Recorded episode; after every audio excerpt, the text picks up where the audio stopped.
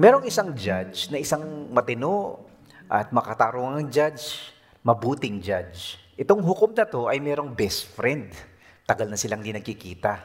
Yung kanyang matalik na kaibigan ay napariwara ang buhay. Miserable, ang daming nalululong sa lahat ng maraming mga bisyo, at siya ay nasangkot sa mga iba't ibang uri ng krimen. Isang araw, nagulat itong judge na to nung sa kanyang court ay nakita niya yung kanyang best friend inakusahan ng isang krimen. As na napakalungkot ng judge na ito, pero kailangan niyang ipatupad ang batas dahil siya ay isang mabuting hukom. Siya ay makatarungan at mabait na hukom.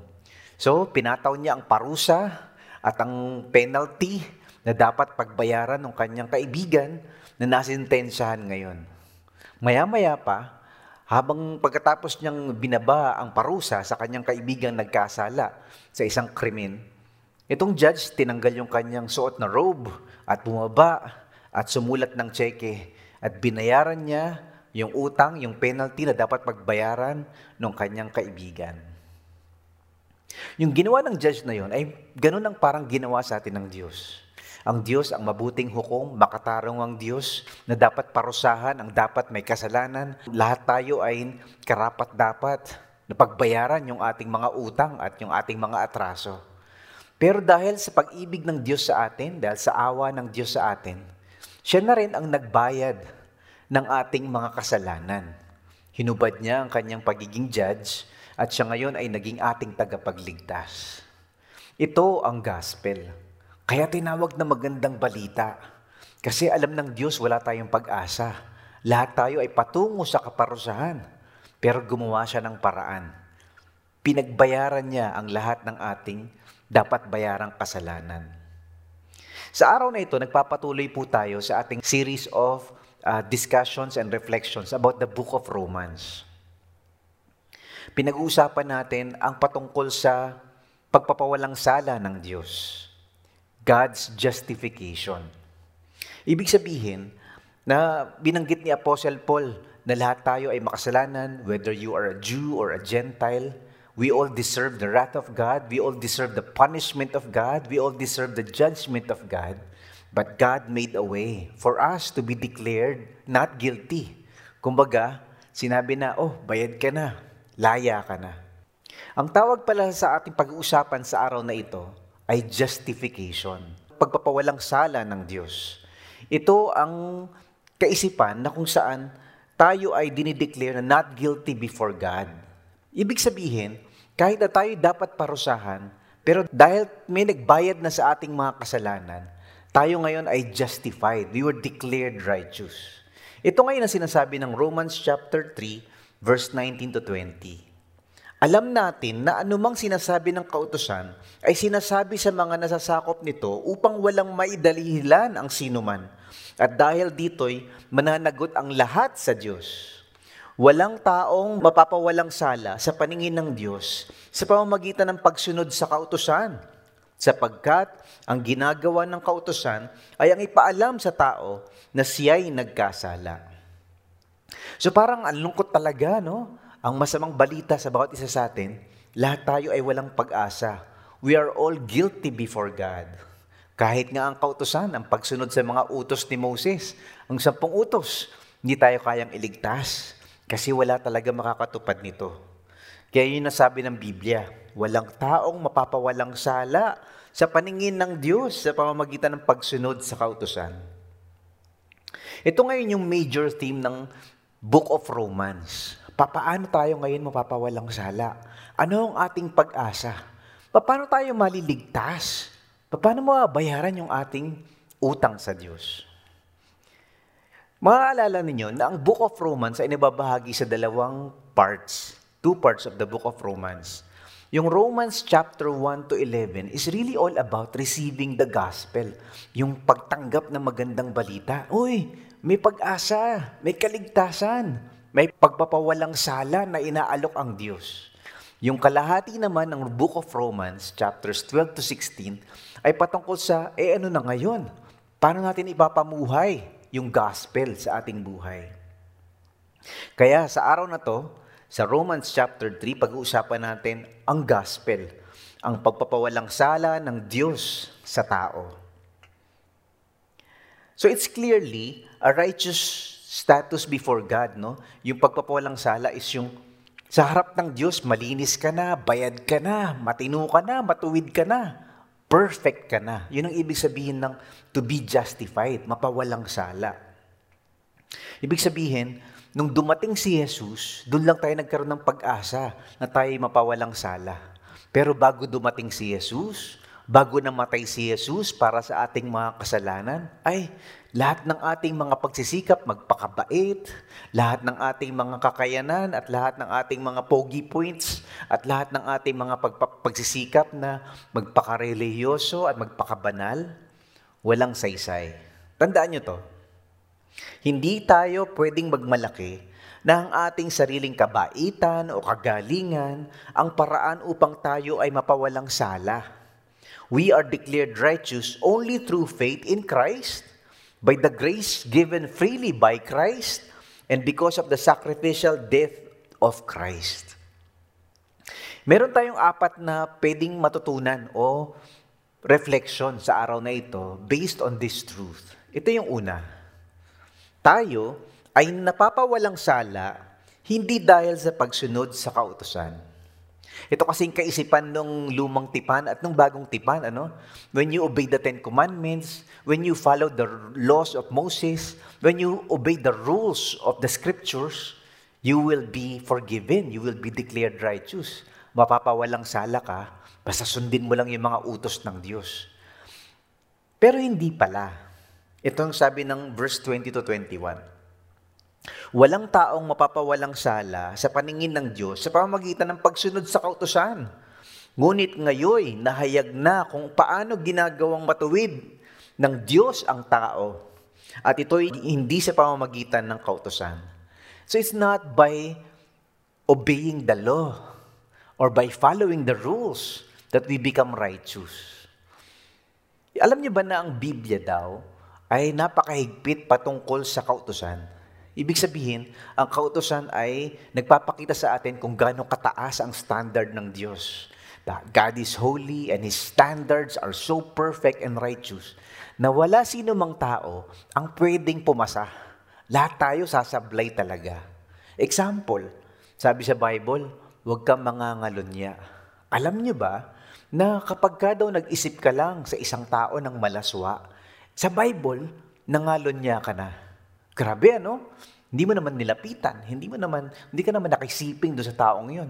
Inisip mo lang yung malaswa tungkol sa isang taong yon. You have committed adultery. Oh, di ba grabe ano? Napakahigpit ng kautosan. Wala talaga makakasunod.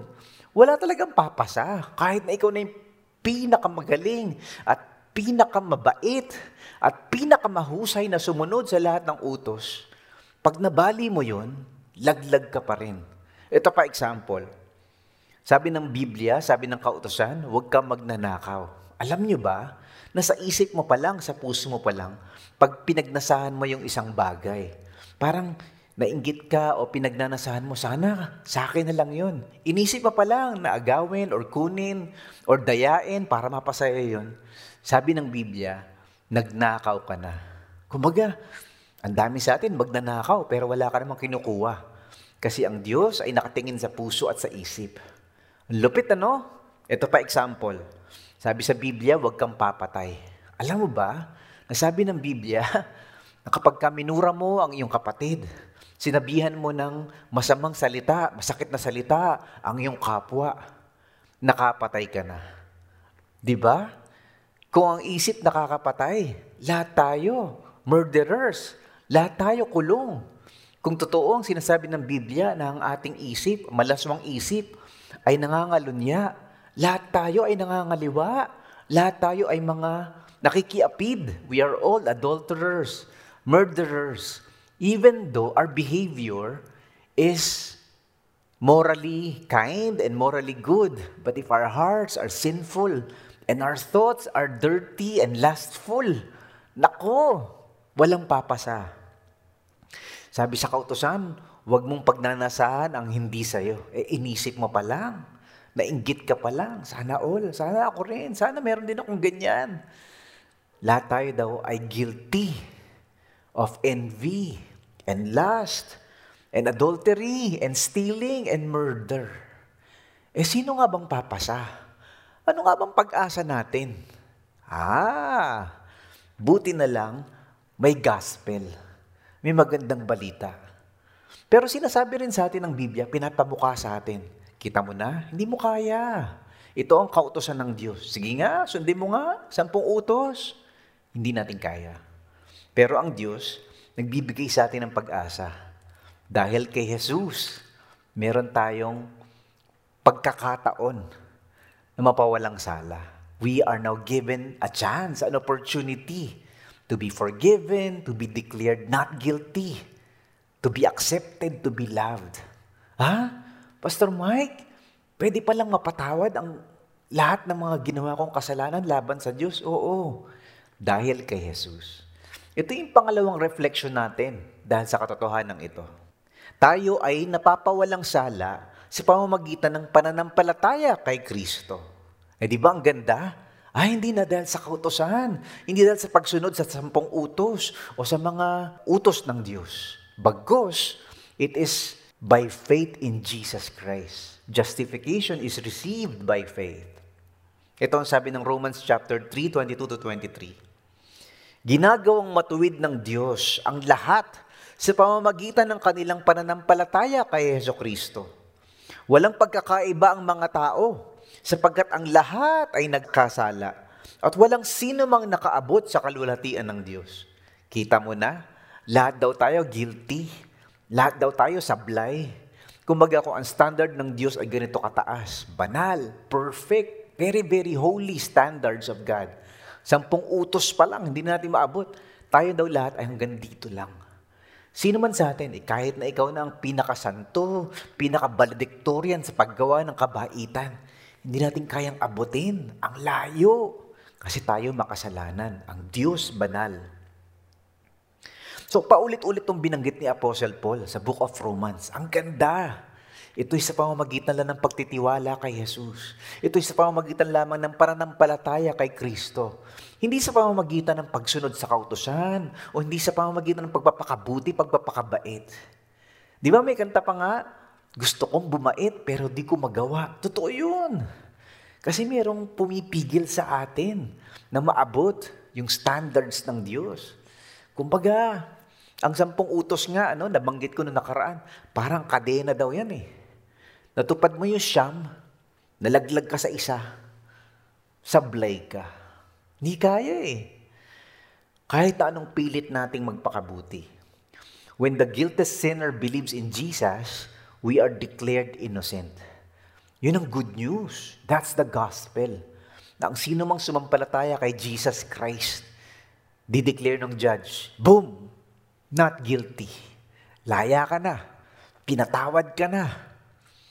Hindi ka na makasalanan sa harap ng Diyos. Dahil lahat tayong makasalanan, lahat din tayo ay binibigyan ng equal opportunity to receive Jesus Christ, to receive the gift.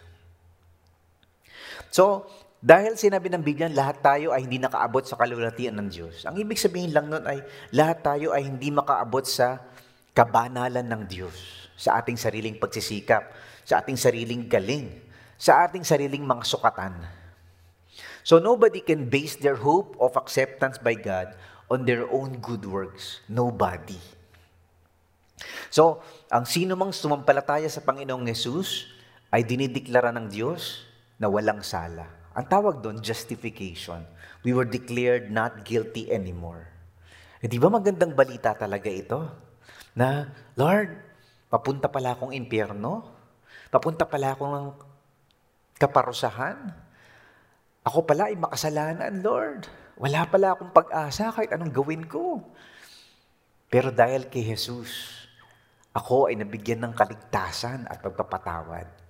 Kaya walang relihiyon na napako sa krus eh. Si Jesus lang. Ito yung pangatlong reflection natin sa araw na to, patungkol sa katotohanan ito. Tayo ay napapawalang sala dahil sa kagandahang loob ng Diyos na walang bayad. In other words, justification is granted freely by His grace dahil lamang sa kagandahang loob ng Diyos. Kung hindi ng magandang loob ang Diyos, kung hindi naawa ang Diyos sa atin, wala, wala tayong pag-asa. Ito yung sabi ni Apostle Paul sa verse 24. Ngunit dahil sa kanyang kagandahang loob na walang bayad niyang binigay. Di ba? It is a free gift of grace. Libre, walang bayad. Pero sa totoo lang, hindi naman talaga libre ang kabayaran sa ating kasalanan. Ang laki-laki ng kabayaran dito. Pero may nagbayad. Si Jesus ang nagbayad. So hindi mo na kailangan bayaran. Dahil binayaran niya na, inaalok niya sa atin ngayon ng libre. Ito daw kagandahang loob ng Diyos or the grace of God. Ang ibig sabihin nito, it's favor that is unearned and undeserved. Hindi ka karapat dapat, pero binibigay sa'yo, inaalok sa'yo ng Diyos. Ang tawag doon, grace. Ito daw ay libre. Mantakin mo ano? Ikaw na nga itong may utang, ikaw na itong dapat magbayad, pero may nagbayad para sa'yo. It was given by grace. Kaya pag narinig mo, oh, it's the grace of God. Ito ay biyaya ng Diyos. Ito ay kagandahang loob ng Diyos. Oo nga, Lord, hindi ako karapat dapat.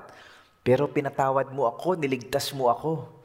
Salamat po sa iyong biyaya, sa iyong grace, sa iyong kagandahang loob. Sa ating side, hindi, hindi mo ito matatanggap hanggat hindi ka nagtitiwala kay Jesus. Pero sa side ng Diyos, sa pananaw ng Diyos, ito ay binibigay niya ng libre sa lahat ng tatanggap. So, lahat tayo guilty. Lahat tayo sablay. Lahat tayo patungo sa kapahamakan. Pero dahil si Jesus namatay para sa atin, nagbayad ng ating mga kasalanan, ngayon, pwede na tayo mabigyan ng declaration ng judge, not guilty. Pinawalang sala ka na. You are innocent. You are free to go. You are righteous. It's just as if you never sinned. Ah, parang pag naglakad ka, di ba ikaw yung magnanakaw? Di ba ikaw yung mga ngalon niya? Eh, di ba ikaw yung makasalanan? Di ba ikaw yung mayabang? Ah, hindi na. Not guilty na. Paid in full. May nagbayad na ng aking mga kasalanan. Ito ang magandang balita na tayo ay pinapawalang sala ng Diyos dahil sa ginawa ni Jesus para sa atin. Tinan niyo to. Sila ay tinuturing na matuwid sa pamamagitan ni Kristo Jesus na siyang nagpapalaya sa kanila. So si Jesus lang talaga ang basihan ng pagtubos at pagpapalaya ng Diyos. Yung next idea nito, kanina pinag-usapan natin yung justification. Ngayon naman ay redemption. Yung redemption ay pagtutubos o pagpapalaya. Parang lahat tayo ay mga bihag Nung lumang tipan, nung unang, unang panahon, uso yung mga alipin na binibenta sa palengke. So, kapag ka may mga tao na binibili yung alipin, pwede nilang gawing alipin uli, o pwede nilang palayain. Ang tawag doon ay redemption. Yun yung ginawa sa atin ni Jesus. Kumbaga, lahat tayo makasalanan, lahat tayo alipin, lahat tayo nakagapos, lahat tayo binibenta sa palengke. Parang buy one, take one. Lahat yung mga slaves. We are slaves being sold in the market. But God came and paid for our ransom. Binayaran niya. Magkano ba yan? Magkano yan? Bibiling ko na yan. So tayo ay binili ni Jesus ng kanyang dugo, ng kanyang buhay. Ang tawag doon, redemption. Pagtutubos ng Panginoong Jesus. Lahat tayo ay makasalanan. Lahat tayo ay mga alipin. Pero tayo ay pinalaya, tayo ay tinubos dahil sa biyaya ng Diyos, dahil sa kagandahang loob ng Diyos, at dahil sa ginawa ni Jesus para sa atin. Ngayon, you are no longer guilty, you are no longer condemned, you are no longer slaves, you are now free because of Jesus Christ. Eh di ba magandang balita iyon? Na Lord, malaya na ako sa paningin mo. Malinis na ako sa paningin mo. Pero Lord, dahil ko pag ginagawang kasalanan, pinatawad ka na. Not guilty. Hindi ka napaparusahan. So, ibig sabihin, hindi ka napapuntang impyerno. Kung si Jesus ay tinanggap mo bilang Panginoon na tagapagligtas, kung nanampalataya ka na yung ginawa niya sa krus ay sapat na, hindi mo kayang dagdagan, hindi mo kayang bayaran, pero binigay niya sa iyo yung kapatawaran, ikaw ngayon ay papunta na ng langit. Hindi ka napapuntang impyerno. Wala nang kaparusahan para sa'yo. Not guilty ka na eh. The judge declares us righteous, justified, redeemed. pinawalang sala ng Diyos. Ito yung pang-apat na reflection natin sa katotohanan ito. Tayo ay napapawalang sala batay sa pagkamatay ni Jesus. In other words, yung justification natin is not based on our own efforts, our own good works, our own self-righteousness, or by following the rules, or by following the law, or obeying the law. But it's based on Christ's atoning sacrifice. Ito ay nakabatay sa pagdanak ng dugo ni Jesus. Yung kanyang katawan na binugbog para sa atin. Yung kanyang buhay na inialay dun sa krus ng Kalbaryo. That's the only reason why God has pronounced us as righteous and forgiven and redeemed. Yun lang ang batayan talaga na tayo ay pinapawalang sala ng Diyos. Dahil sa ginawa ni Jesus para sa atin. Basahin natin to. Sa verse 25, sabi niya, siya ang inialay ng Diyos bilang handog upang sa pamamagitan ng kanyang dugo ay mapatawad ang kasalanan ng lahat ng sumasampalataya sa Kanya. Ginawa niya ito ng Diyos upang mapatunayang siya'y matuwid. Sapagkat noong unang panahon ay nagtimpi siya at pinagtitiisan niya ang mga kasalanang nagawa ng mga tao. Ngunit ngayon ay pinapakita ng Diyos na siya'y matuwid at itinuturing niyang matuwid ang mga sumasampalataya kay Jesus. Alam niyo itong ginagawa ni Apostle Paul ay binabalikan niya yung Old Testament na Day of Atonement na kung saan once a year lahat ng mga Jews, lahat ng mga people of Israel, they will visit the temple and they will offer to the high priest a goat, no? Kumbaga, isang taon mong ginawa lahat ng mga kasalanan mo, no? Pangangalon niya, pagsusugal, pagnanakaw, pandaraya, pagyayabang, pag-aaway, lahat ng kasalanan mo. Libo-libo siguro ng kasalanan per year. Sa isang taon, ilan ba ang kasalanan nagagawa mo? So, nung lumang tipan, ang ginagawa nila, once a year, pupunta sila sa templo, ang araw na tinatawag nila ay the Day of Atonement. Mag-aalay sila ng kambing, at yung dugo ng kambing na yon ay ikakalat do sa tinatawag na Holy of Holies. They will sprinkle it at the mercy seat. Yung mercy seat, yung takip ng Ark of the Covenant. So pagka binuhusan ng dugo yun, yung kasalanan mo, for one year, burado. So next year, gagawa ka na naman ng kasalanan. Punta ka na naman, Day of Atonement na naman. So para silang may fiesta, meron silang festival for the forgiveness of sins, the Day of Atonement. Yun yung lumang tipan. Nung dumating si Jesus, si Jesus na yung final sacrifice. He died once and for all. Parang siya yung naging hayop na yung dugo ay binuhos dun sa mercy seat. The mercy seat in the New Testament is the cross of Jesus. Yung kanyang dugo bumuhos doon. Pero hindi mo na kailangan gawin taon-taon. You are forgiven by God, not once a year, but forever. Whoa! Ang galing! Pastor Mike, forever? Hindi mo kailangan ulit-ulitin yung sacrifice? Hindi mo kailangan ulit-ulitin yung ritual? Pagdating ni Jesus sa New Testament, in the New Covenant, He is the perfect sacrifice. He is the final sacrifice. Hindi mo na kailangan mag-alay ng kalapate, ng kambing, ng tupa, ng baka, para mapatawad ng kasalanan mo. Si Jesus na ang naging final sacrifice. Ang kanyang buhay, ang kanyang dugo, para mapatawad ang ating mga kasalanan. Ang galing ano? Kaya hindi talaga yan pagalingan eh. Hindi pa dunungan, hindi pa paramihan ng nasunod na kautusan. Ito daw ay sa pamamagitan ng kagandahang loob ng Diyos at pagtitiwala, pananampalataya na yung ginawa ni Jesus sa krus, yung kanyang dugo, ay sapat na. I'm forgiven, I am saved, I am redeemed, I am declared righteous. I am cleansed. I am complete. I am declared perfect because of the cross of Jesus. Whoa! This is the gospel. Ang pagpapawalang sala ng Diyos sa mga tao. Lahat naman tayo talaga. Binali natin yung utos ng Diyos. Sinakta natin ang puso ng Diyos. Tayo namuhay sa kasalanan. Tayo yung mga tumalikod sa Diyos. Pero dahil sa krus ni Jesus, nabigyan tayo ng pag-asa. Sabi ng Biblia, ang sino mang sa Kanya ay sumampalataya ay hindi mapapahamak, kundi magkakaroon ng buhay na walang hanggan. Grabe, ano? Ang tawag ng Biblia doon ay propitiation. Ito daw yung pagpapalubag ng galit ng Diyos. Yung galit ng Diyos, yung poot ng Diyos ay laban sa kasalanan. So habang ikaw ay nababalot na kasalanan, nabubuhay ka sa kasalanan, yung galit ng Diyos sa kasalanan, yun, it disqualifies you for heaven.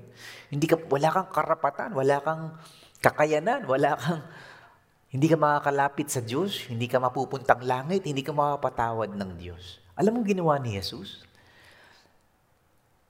Binayaran niya yung ating mga kasalanan. So yung ating mga kasalanan, sa paningin ng Diyos ay bayad na. Patawad na. So tuwing nakikita ka ng Diyos, ay nakikita niya yung ginawa ni Jesus para sa iyo. Nakikita niya si Jesus. Nakikita niya yung dugo ni Jesus. Kaya nakangiti siya, hindi siya galit. Dahil yung kasalanan mo ay natatakpan ng dugo ni Jesus. Dati, nung wala pa si Jesus sa buhay mo, hindi pa natin kilala ang Panginoong Jesus. Hindi pa natin tinatanggap yung kanyang ginawang sakripisyo sa krus. Akala natin kaya pa nating sariling sikap, sariling bait, sariling galing, sariling dunong, sariling pagsunod ng mga kautosan. Hindi pala eh. Pero ngayon, pag tinanggap mo si Jesus sa iyong puso, sa iyong buhay, ang tingin ng Diyos sa iyo, malinis ka na, bayad ka na, not guilty. You're forgiven, pardoned, declared righteous. Wow! Kaya pwede ka na sa langit dahil kay Jesus. Galing ano? Kaya tinawag magandang balita. Kasi may masamang balita. Ang masamang balita, lahat tayo sablay. Lahat tayo makasalanan. Lahat tayo paparusahan. Lahat tayo impyerno. Magandang balita. Ha, merong daan para maligtas. May daan, may paraan para mapatawad. At yun si Jesus. Yun ang ginawa ni Jesus para sa atin. Kaya, sabi ng Bible, ang galing nito, ano? sabi ni Apostle Paul, walang pwedeng magyabang. Yung galing ko ha, dami kong sinunod na utos ng Diyos. Wala akong absent sa simbahan ha, at buong buhay ko, reliyoso ako, mabait ako, tumutulong ako sa mahihirap. At lagi akong perfect attendance sa aking relihiyon. At marami akong mga kabaitan, mga pogi points. Sabi ni Apostle Paul, walang pwedeng magyabang. Kasi lahat tayo sablay, lahat tayo baksak sa standards ng Diyos. Tinan nyo to. Sabi ni Apostle Paul, Kaya't ano ngayon ang ating may pagmamalaki? Wala! At bakit naman tayo magmamalaki? Dahil ba sa ating pagsunod sa kautusan? Hindi, kundi dahil sa ating pananampalataya kay Kristo. Kung gayon, maliwanag na sa pamamagitan ng pananampalataya, itinuturing na matuwid ang tao at hindi sa pamamagitan ng pagtupad sa kautosan. Ang linaw, ano? Ibig sabihin, there is nothing we can ever do to save ourselves, to rescue ourselves, and for us to be declared forgiven and righteous and not guilty. Wala tayong pwedeng gawin upang iligtas ang ating sarili o mapatawad ang ating mga kasalanan. Dahil lahat ng iyon ay ginawa ni Jesus para sa atin. Hindi mo pwede sabihin sa Diyos na, Lord, kita mo naman ha, ang dami kong ginawa para sa iyo. Kita mo naman, Lord, ha? So sabi ni, sabi ni Apostle Paul, walang pwede magmalaki. Walang pwede magyabang. Hindi natin kaya. Kasi sinasabi niya, napakaliwanag, na sa pamamagitan ng pananampalataya lang, itinuturing na matuwid ang tao. We are declared righteous. We are declared not guilty only through faith in Jesus Christ and not through obeying the law. In other words, eh para saan pa ang kautusan? Ba't pa binigay ang sampung utos? Ba't pa binigay pa itong more than 600 commands through Moses and through Israel? Pinapakita lang ng kautusan kung gaano kataas ang Diyos, kung gaano kabanal ang Diyos, at kung gaano kataas yung kanyang inaasahan sa atin na hindi natin kaya. The law just exposes how futile our efforts are to meet the standards of God.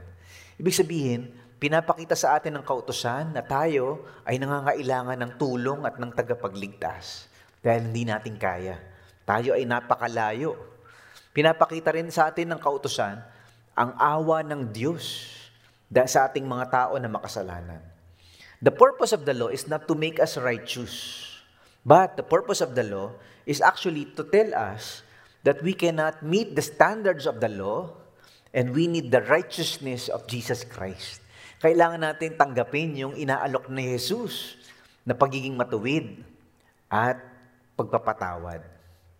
Kaya nga sabi ng 2 Corinthians 5.21, hindi nagkasala si Kristo, ngunit alang-alang sa atin, siya itinuring na makasalanan upang sa pakikipag-isa natin sa Kanya ay maging matuwid tayo sa harap ng Diyos. Wow! So si Jesus walang kasalanan, siya'y banal, walang dungis, walang bahid ng pagkakamali. Pero inako niya yung ating mga kasalanan upang tayo ngayon ay maging banal, na tayo mapawalang sala, na tayo ay maging righteous at perfect in the eyes of God. We become righteous because of the righteousness of Jesus Christ. Ang galing ano? So tayo daw ay nagiging matuwid sa harap ng Diyos. Hindi dahil sa ating sariling sikap na pagiging matuwid, kundi dahil sa katuwiran na binibigay ni Jesus sa atin. So righteousness is a gift from God. Righteousness comes from Jesus Christ. Tandaan nyo to. Hindi tayo pwedeng magmalaki na ang ating sariling kabaitan o kagalingan ang paraan upang tayo ay mapawalang sala. We are declared righteous only through our faith in Christ, by the grace given freely by Christ, and because of the sacrificial death of Christ. Oh, alam nyo na, ginawa na ng Diyos ang lahat ng paraan upang tayo maligtas. Binigay na ng Diyos lahat, tinodo niya na upang tayo mapatawad. Namatay si Jesus, binigay niya si Jesus para siyang maging final sacrifice, yung kanyang dugo, yung kanyang pagkamatay upang tayo ay maligtas, mapatawad at matubos. Di ba? Tayo ay mga alipin sa kasalanan. Pero tinubos niya tayo upang tayo ay lumaya sa kasalanan. So itong hinandog ni Jesus na pagkapatawad sa atin, hindi lang basta-basta yun. Kailangan nating tanggapin. Ang tanong ko sa iyo ngayon, tinanggap mo na ba ang inaalok ni Jesus na kapatawaran, na pagliligtas, yung buhay na walang hanggan dahil sa pagkapawalang sala ng Diyos sa atin. That is the message of the good news. Yun ang gospel. Na tayo, pag nagtiwala tayo sa ginawa ni Jesus sa krus para sa atin, yung kanyang dugo ay sapat na para sa kabayaran ng lahat ng ating utang, lahat ng ating kasalanan, tayo ay nagkakaroon ng buhay na walang hanggan. Hindi naman tayo pipilitin ng Diyos eh. O, tanggapin mo to, kailangan mo to. Pero kailangan natin magdesisyon. Kailangan natin magpasya sa ating puso na tanggapin ang inaalok na regalo ng Diyos. Gusto mo bang tanggapin ngayon ang Panginoong Hesus sa iyong buhay? Tanggapin ang regalo ng kanyang kagandahang loob? Yung regalo ng pagkapatawad ng Diyos, pagliligtas ng Diyos? Hindi lang basta ganun yun ha, na tinanggap mo na si Jesus. Ang mangyayari sa atin kapag tinanggap natin si Jesus, Babaguhin niya ang ating buhay. Bibigyan niya tayo ng bagong simula. Babaklasin niya yung ating mga pangit na ugali at mga kayabangan, yung ating mga maling gawi, upang tayo ay patuloy na mapalapit sa Diyos. Parang, parang ay pinanganak na muli. Parang naging bagong tao. Bagong nilalang. Bagong simula. Bagong buhay. Kung ito ang pasya ng iyong puso ngayon, marami sa inyo ngayon, ikaw ay nagsisimba, kilala mo ang Diyos, nagbabasa ka ng Biblia, nagdadasal ka, pero si Jesus pala ay hindi mo pa tinatanggap. Hindi mo pa pinagtitiwalaan at sinasampalatayanan yung kanyang ginawa para sa iyo upang ikaw ay mapawalang sala, ikaw ay maligtas, ikaw ay mapatawad ng Diyos. If you're if you are willing to decide right now to open your heart and receive Jesus Christ bilang Panginoon at tagapagligtas, you can follow me in this prayer. Simple lang naman eh. Kailangan mo aminin sa iyong puso, Lord, makasalanan po ako. Hindi ko kayang iligtas ang sarili ko. Hindi ko kayang, hindi ako pwede magmalaki, magyabang, na ang dami kong ginawang kabu, kabaitan at kabutihan o pagsunod sa mga kautosan. Lahat pala to ay kulang at sablay. Pero Lord, tinatanggap kita ngayon. Tayo manalangin, ikaw ay sumabay sa aking panalangin na ito kung gusto mong magtiwala kay Jesus upang ikaw ay maligtas, mapatawad, at mapawalang sala. Tayo ay manalangin. Panginoon, ako po ay makasalanan. Salamat po at namatay ka sa krus, Panginoong Jesus, para sa akin. At binuhos mo ang iyong dugo upang ako ay mapatawad. Lord, tinatanggap kita ngayon. Pinubuksan ko ang aking puso at nagtitiwala ako sa iyo. Ikaw ang aking tagapagligtas at ang aking Panginoon. Baguhin mo po ang buhay ko, linisin mo po ang kasalanan ko, at bigyan mo po ako ng buhay na walang hanggan. Amen. Amen. Kung ikaw ay sumunod sa panalangin iyan, nako, ikaw ngayon ay tumanggap ng good news. Ang gospel ay naging totoo sa buhay mo. Magandang balita. Ikaw ay pinatawad ng Diyos. Ikaw ay niligtas ng Diyos. Ikaw ay pinawalang sala ng Diyos dahil kay Jesus. Ngayon, ikaw ay magsisimula ng bagong buhay. You have now become a child of God. You were given a new life, a new beginning, a new purpose. You became born again because of Jesus Christ. Tayo po lahat ay manalangin. Salamat Panginoon sa iyong paalala, sa iyong mensahe sa araw na ito. Na Panginoon, kami po ay napapawalang sala, hindi dahil sa aming relihiyon, hindi dahil sa aming mga kabaitan, hindi dahil sa aming pagsunod sa kautusan, hindi dahil sa aming sariling dunong at lakas at sariling galing, kundi ang lahat ng aming kasalanan ay nabayaran dahil sa ginawa ni Jesus dun sa krus ng Kalbaryo. Dahil kami po, Panginoon, ay hindi namin kayang umabot sa iyo, ikaw ang umabot sa amin. At binigyan kami ng pagkakataon upang magkaroon ng buhay na walang hanggan. Kami po ay tumatanaw ng malaking utang na loob. Salamat, salamat, salamat Panginoon. Hindi, kami karapat dapat mahalin, ngunit kami ay pinatawad mo, minahal mo at tinanggap mo dahil kay Jesus. Salamat sa iyong kagandahang loob. Thank you for your grace and your mercy. Thank you, Lord, for the gift of salvation, the gift of redemption, the gift of justification through Jesus Christ. We praise you. Salamat Panginoon. Papuri sa iyong pangalan at lahat ng parangal sa iyo. Amen, Amen, at Amen.